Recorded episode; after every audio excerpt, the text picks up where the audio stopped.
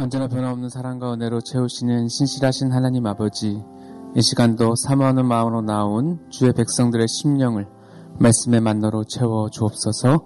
감사드리며 예수 그리스도의 이름으로 기도드립니다. 아멘. 좋은 아침, 영화의 날씨를 뚫고 오신 여러분들 주님의 이름으로 환영합니다. 하나님께서 오늘도 크신 은혜로 함께해 주실 줄로 믿습니다. 오늘 우리에게 주시는 하나님의 말씀은 히브리서 13장 20절로 25절 말씀입니다. 히브리서 13장 20절로 25절 말씀을 저와 함께 교독하겠습니다. 양들의 큰 목자이신 우리 주 예수를 영원한 언약의 피로 죽은 자 가운데서 이끌어내신 평강의 하나님이 모든 선한 일에 너희를 온전하게 하사 자기 뜻을 행하게 하시고 그 앞에 즐거운 것을 예수 그리스도로 말미암아 우리 가운데서 이루시기를 원하노라. 영광이 그에게 세세 무궁토록 있을지어다. 아멘. 형제들아, 내가 너희를 권하노니 권면의 말을 용납하라. 내가 간단히 너희에게 썼느니라. 우리 형제 디모데가 놓인 것을 너희가 알라. 그가 속히 오면 내가 그와 함께 가서 너희를 보리라. 너희를 인도하는 자들과 및 모든 성도들에게 문안하라. 이달리아에서 온 자들도 너희에게 문안하느니라. 은혜가 너희 모든 사람에게 있을지어다. 아멘. 오늘로써 11월부터 함께 살펴본 히브리서가 마무리됩니다. 어제 본문 끝부분인 히브리서 13장 18절로 25절까지는 히브리서 전체를 마감하는 결론부입니다. 18절, 19절에서는 다른 서신들과 마찬가지로 저자가 기도 요청을 하고 있는 내용이고요. 20절로 21절에서는 하나님께 드리는 송영, 즉 찬양이 기록되어 있고 22절부터 25절까지는 권면과 문안 인사 그리고 축도로 끝맺고 있습니다. 히브리서는 아시다시피 네로 황제 때의 무서운 박해 속에서 디아스포라 유대인 성도들이 박해를 피할 수 있는 유대교로 돌아가고자 하는 그 자들에게 권면하기 위해서 쓴 서신입니다.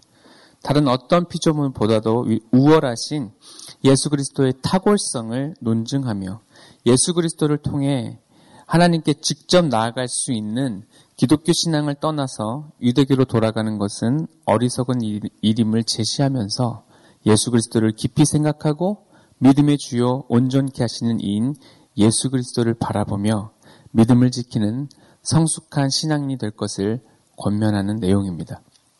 오늘 본문에서는 22절로 25절을 먼저 살펴보고 20절, 21절을 이어서 보도록 하겠습니다. 함께 22절을 읽겠습니다. 형제들아, 내가 너희를 권하노니 권면의 말을 용납하라. 내가 간단히 너희에게 썼느니라. 아멘.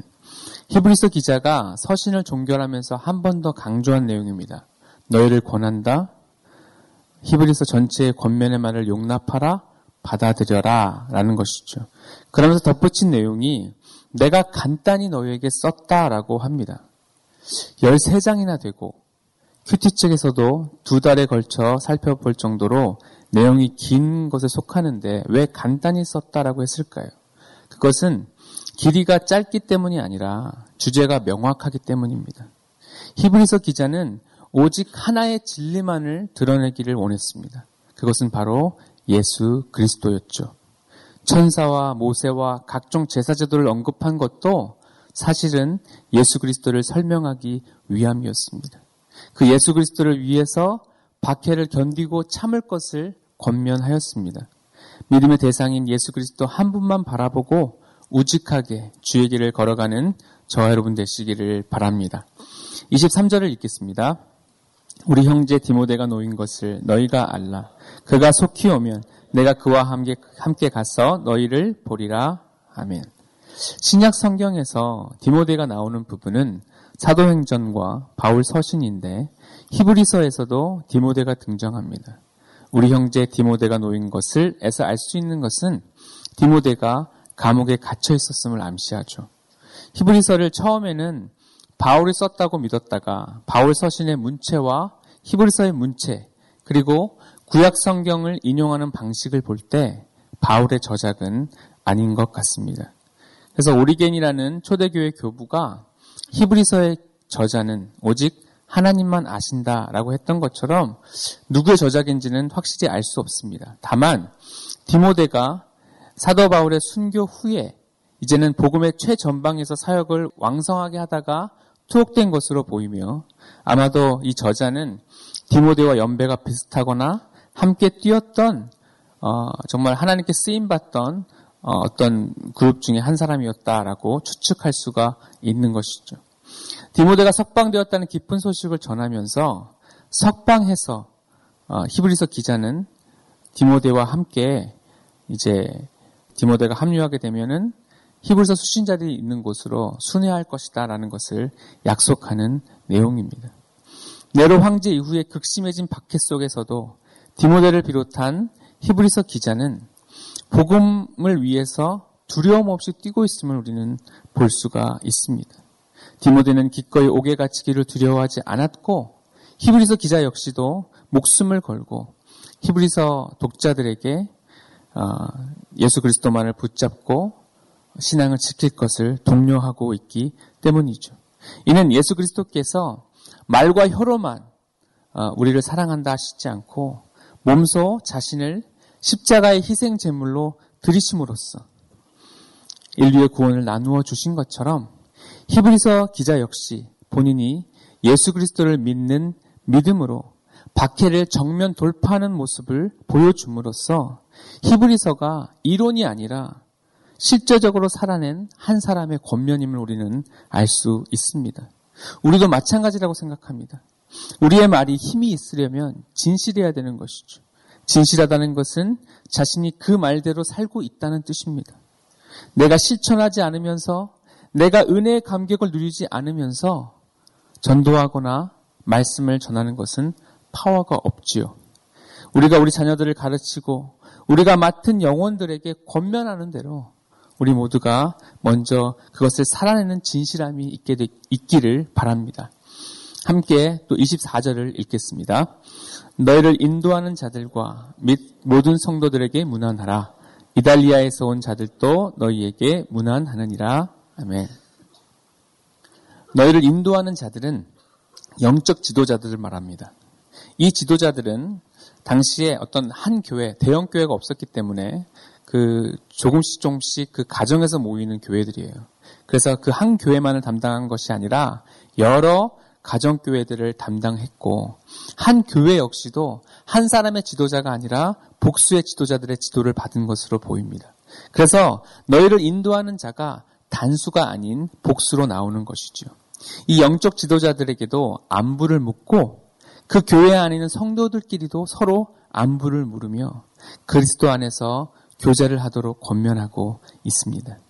이달리아에서 온 자들이란 이탈리아를 말하는데, 지금은 이달리아에 거주하지 않고 히브리서 기자가 있는 곳으로 방문한 사람들로서 히브리서를 마무리하는 시점에서 히브리서 수신자들에게 문안하고 있음을 알 수가 있죠. 이것은 이 문안을 요청하는 이유는 뭐냐면 서로가 우리가 관심을 갖고 사랑으로 격려하라는 뜻입니다. 그래서 성도의 교제는 바로 마음에서부터 우러나오는 사랑으로 서로의 안부를 묻고, 만약에 상대방이 어떤 슬픔을 맞이했다고 한다면 그 슬픔 가운데서 함께 울어줄 수 있는 그 마음을 하나님께서 원하시는 것이고요.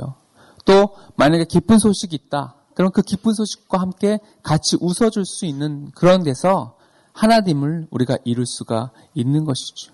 그것은 바로 저와 여러분들, 우리 믿는 자들이 모두가 다 추구해야 되는 것인 줄로 믿습니다.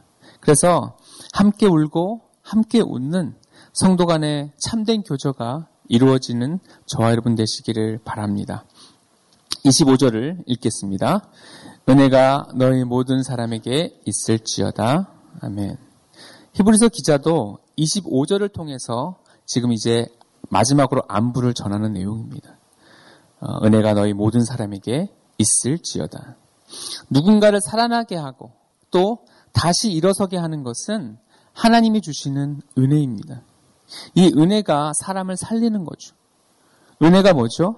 은혜란 받을 자격이 없는 사람에게 주시는 하나님의 선물입니다. 에베소서 우리 2장 8절 읽겠습니다. 너희는 그 은혜에 의하여 제가 읽겠습니다. 너희는 그 은혜에 의하여 믿음으로 말미암아 구원을 받았으니 이것은 너희에게서 난 것이 아니요 하나님의 선물이라. 이 은혜로 우리가 구원을 얻고 이 은혜로 우리가 기쁨을 얻으며 이 은혜로 결국 믿음도 생기는 거예요. 왜 하나님께서 에서는 미워하시고 야곱은 사랑하셨습니까? 에서는 하나님 앞에서 목마름이 없던 자였어요. 반면에 야곱은 채워지지 않은 목마름을 가지고 하나님께 매달렸던 자였습니다. 하나님과 씨름했던 자였고 하나님이 져주시면서 하나님과 겨루어 이겼다라는 뜻인 이스라엘이라는 이름도 받았죠. 은혜 없이는 못 산다는 인생은 하나님께 사랑을 받지만 은혜 없어도 내 힘으로 살 수 있다고 하는 인생은 은혜도 못 받고 하나님께 미움받는 것이죠. 그러므로 은혜를 구해야 합니다. 은혜가 우리 새로운 교회 안에 덮이기를 구하시기 바랍니다. 은혜가 가정에도 가득하도록 우리의 생업 가운데도 우리 가족들에게도 가득하도록 기도하십시오. 그리고 야곱과 같이 채워지지 아니하는 목마름, 심령의 가난함을 가지고 하나님의 은혜를 구하여 그 은혜를 흘러넘치도록 받아 그 은혜를 흘려보내는 저와 여러분 되시기를 바랍니다. 이제 성경 부분인 20절로 21절을 살펴보겠습니다. 성경에는 삼위일체 하나님의 일하심이 드러나 있어요. 성부 하나님께서 구원을 계획하시고 성자 예수님께서 구원을 실행하시며 성령 하나님께서 구원을 적용하신다는 것이죠. 먼저 성부 하나님께서는 평강의 하나님이시며 예수 그리스도를 부활하게 하신 분이시죠. 먼저 20절을 읽겠습니다.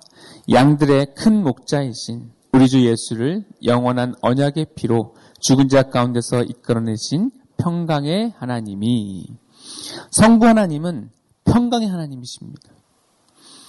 이사야서 57장 21절에 보니까 내 하나님의 말씀에 악인에게는 평강이 없다 하셨느니라 라고 했습니다. 그러나 악인들에게는 예수 그리스도의 언약의 피로 말미암아 평강의 하나님께서 심령의 평강을 주시죠. 이 평강은 바로 죄로 인해서 우리가 상실한 부분이에요. 하지만 예수 그리스도께서 십자가에서 죽으심으로 말미암아 하나님과 화목하게 됨으로써 우리에게 하늘의 평강이 주어지게 된 것입니다. 또한 하나님은 예수님을 죽은 자 가운데서 이끌어내신 분이세요. 다시 말해서 예수 그리스도께서 죽으시고 부활하시도록 이끄신 분이 성부 하나님임을 분명하게 밝히고 있습니다. 마지막 날에 저와 여러분도 부활의 첫 열매가 되신 예수님과 같이 평강의 하나님께서 주시는 부활의 은혜를 누리게 될 줄로 믿습니다. 성자 예수님은 구원을 실행하셨습니다. 20절을 다시 보니까 성자 예수님은 우선 양들의 큰 목자가 되신다고 했습니다.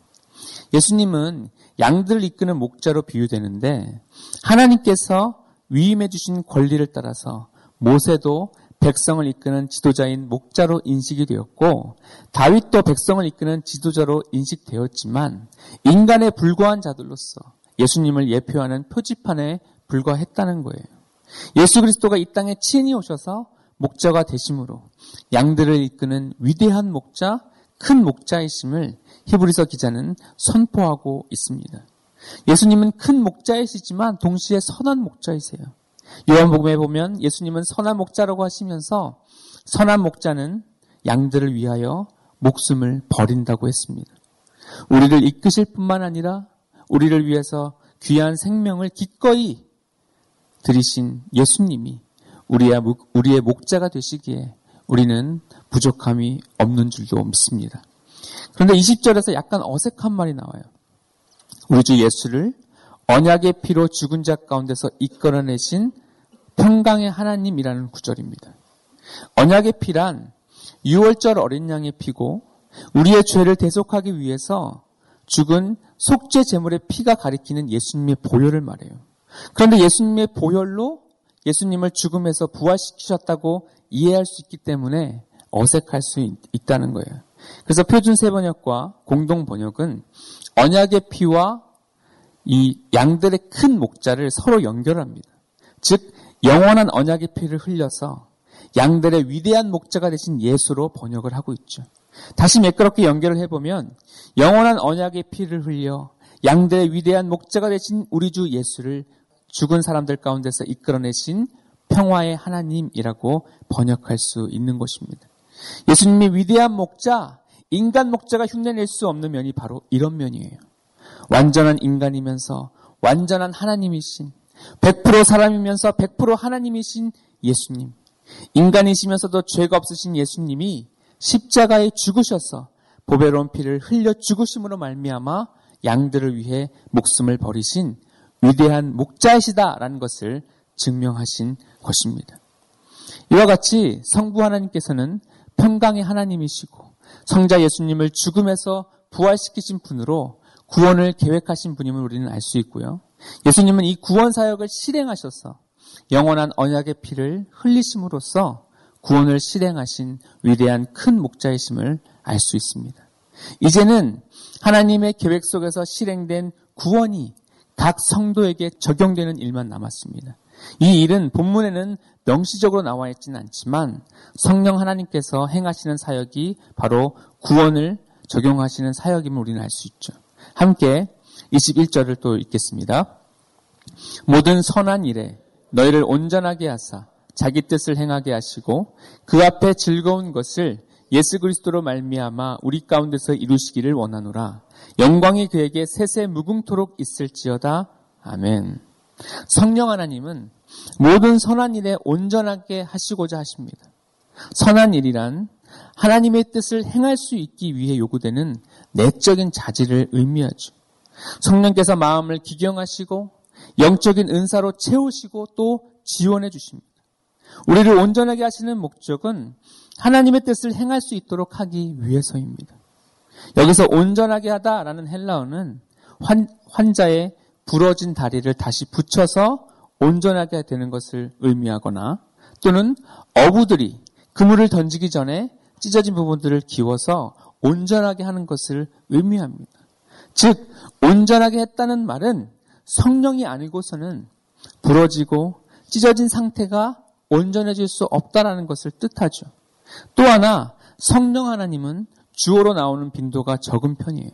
왜냐하면 성령은 구원을 실행하신 예수님을 높이고 드러내시기 때문입니다.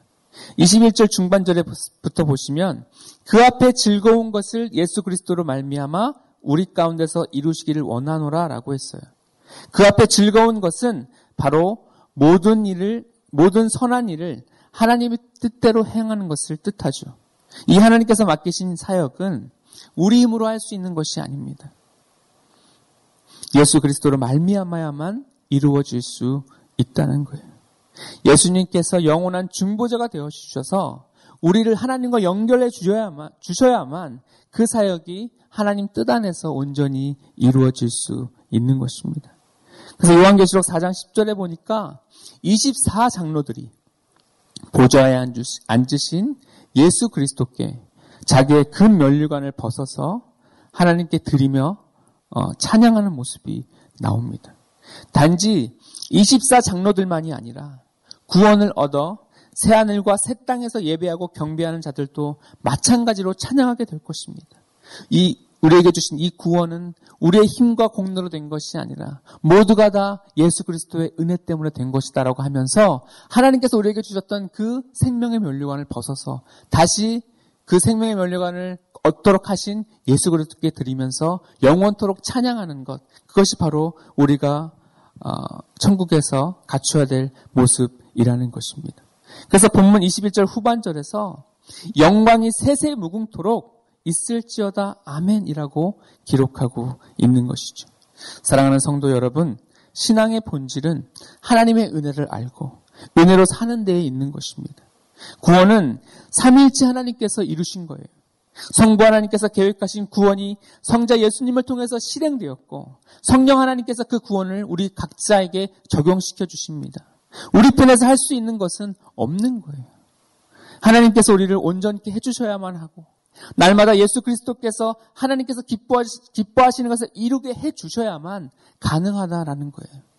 내가 살아서 펄펄 뛰면 하나님의 일은 이루어질 수 없는 것입니다. 내가 천국 갔을 때, 그래도 내가 뭘 잘해서 천국에 왔다고 느끼는 순간 그게 진정으로 구원받는 자의 모습이겠습니까? 내가 천국에 간 것도 은혜요.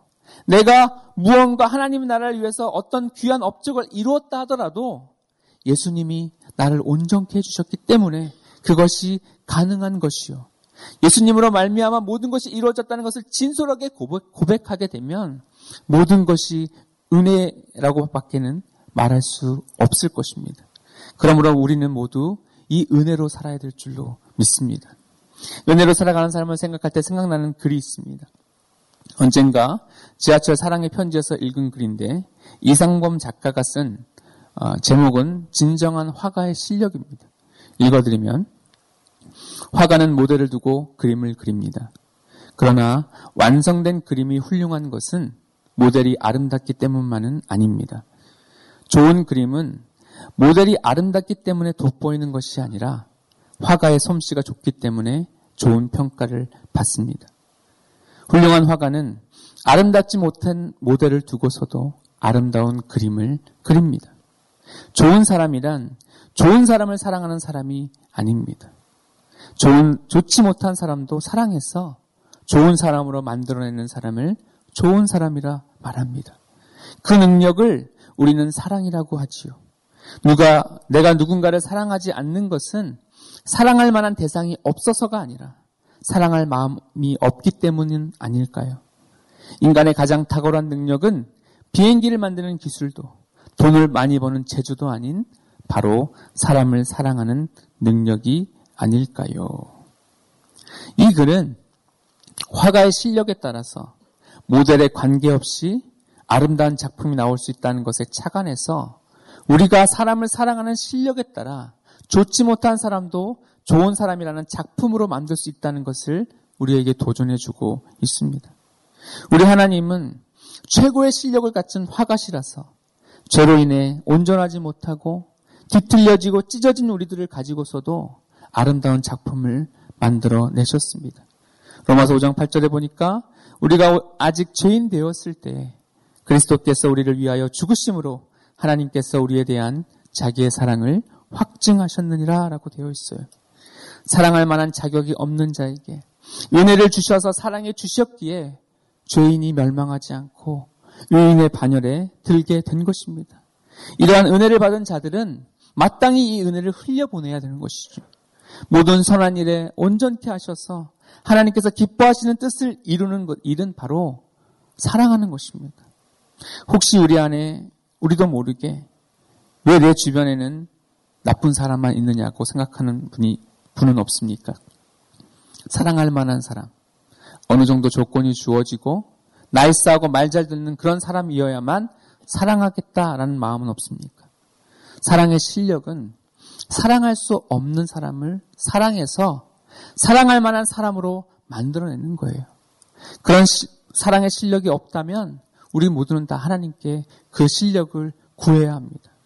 무엇보다도 우리가 은혜를 받기만 하고 그것을 전하지 못하고 베풀지 못해서 인색해지고 이기적인 삶을 삶으로 말미암아 그 좋은 하나님의 사랑도 썩고 부패하게 되는 일이 없기를 바랍니다. 하나님의 사랑이 우리 마음에 부음받아 흘러넘치게 될 때 사랑할 수 없는 사람도 사랑할 만한 사람으로 만들어내요. 하나님의 뜻을 이루는 삶을 살게 될 줄로 믿습니다. 말씀을 정리합니다. 신앙은 단순하고 명료합니다. 우리가 깊이 생각하고 바라보아야 할 분은 예수 그리스도이십니다. 히브리서 기자는 본인이 기록한 대로 예수만을 붙들고 핍박과 고난을 정면 돌파한 믿음의 사람이었습니다. 말의 파워는 순종과 살아내는 삶에 있습니다. 또한 성도들끼리 서로 무난하며 함께 울고 함께 웃는 교제가 우리 안에 이루어지기를 원합니다. 평강의 하나님이 구원을 계획하시고 영원한 언약의 피로 성자 예수님이 구원을 실행하시며 성령 하나님께서 구원이 적용되도록 지금도 역사하고 계십니다. 하나님의 뜻을 이루는 일은 하나님을 사랑하는 것과 이웃사랑을 하는 것으로 이루어지는 거예요. 하나님께 충만한 사랑을 넘치도록 받아 흘려보내는 사랑의 능력으로 사랑할 수 없는 자도 사랑할 만한 사람들로 만들어내는 저와 여러분 되시기를 바랍니다. 기도하겠습니다. 사랑과 은혜가 풍성하신 좋으신 하나님 아버지, 히브리서를 통해서 예수 그리스도를 깊이 생각하고 예수 그리스도만을 바라보며 현재의 고난과 어려움을 참고 인내하는 성숙한 믿음에 대해서 배우게 해주셔서 감사를 드립니다. 복잡하고 불분명하게 믿지 않게 하시고 예수님만 붙드는 단순하고 명료한 믿음을 허락해 주옵소서. 말로만 예수님을 믿는다 하지 말고 우리의 행동과 삶으로도 믿는 것을 증명해 나갈 수 있는 은혜를 더해 주옵소서. 성도들끼리 주님 안에서 누리는 참된 교제가 이루어지게 우리 새로운 교회를 축복하여 주시옵소서. 삼일째 하나님께서 계획하시고 실행하시고 적용하시는 구원의 역사를 따라 하나님의 사랑을 땅끝까지 흘려보내는 우리 모두가 되게 하여 주시옵소서. 감사드리며 예수 그리스도의 이름으로 기도드립니다. 아멘.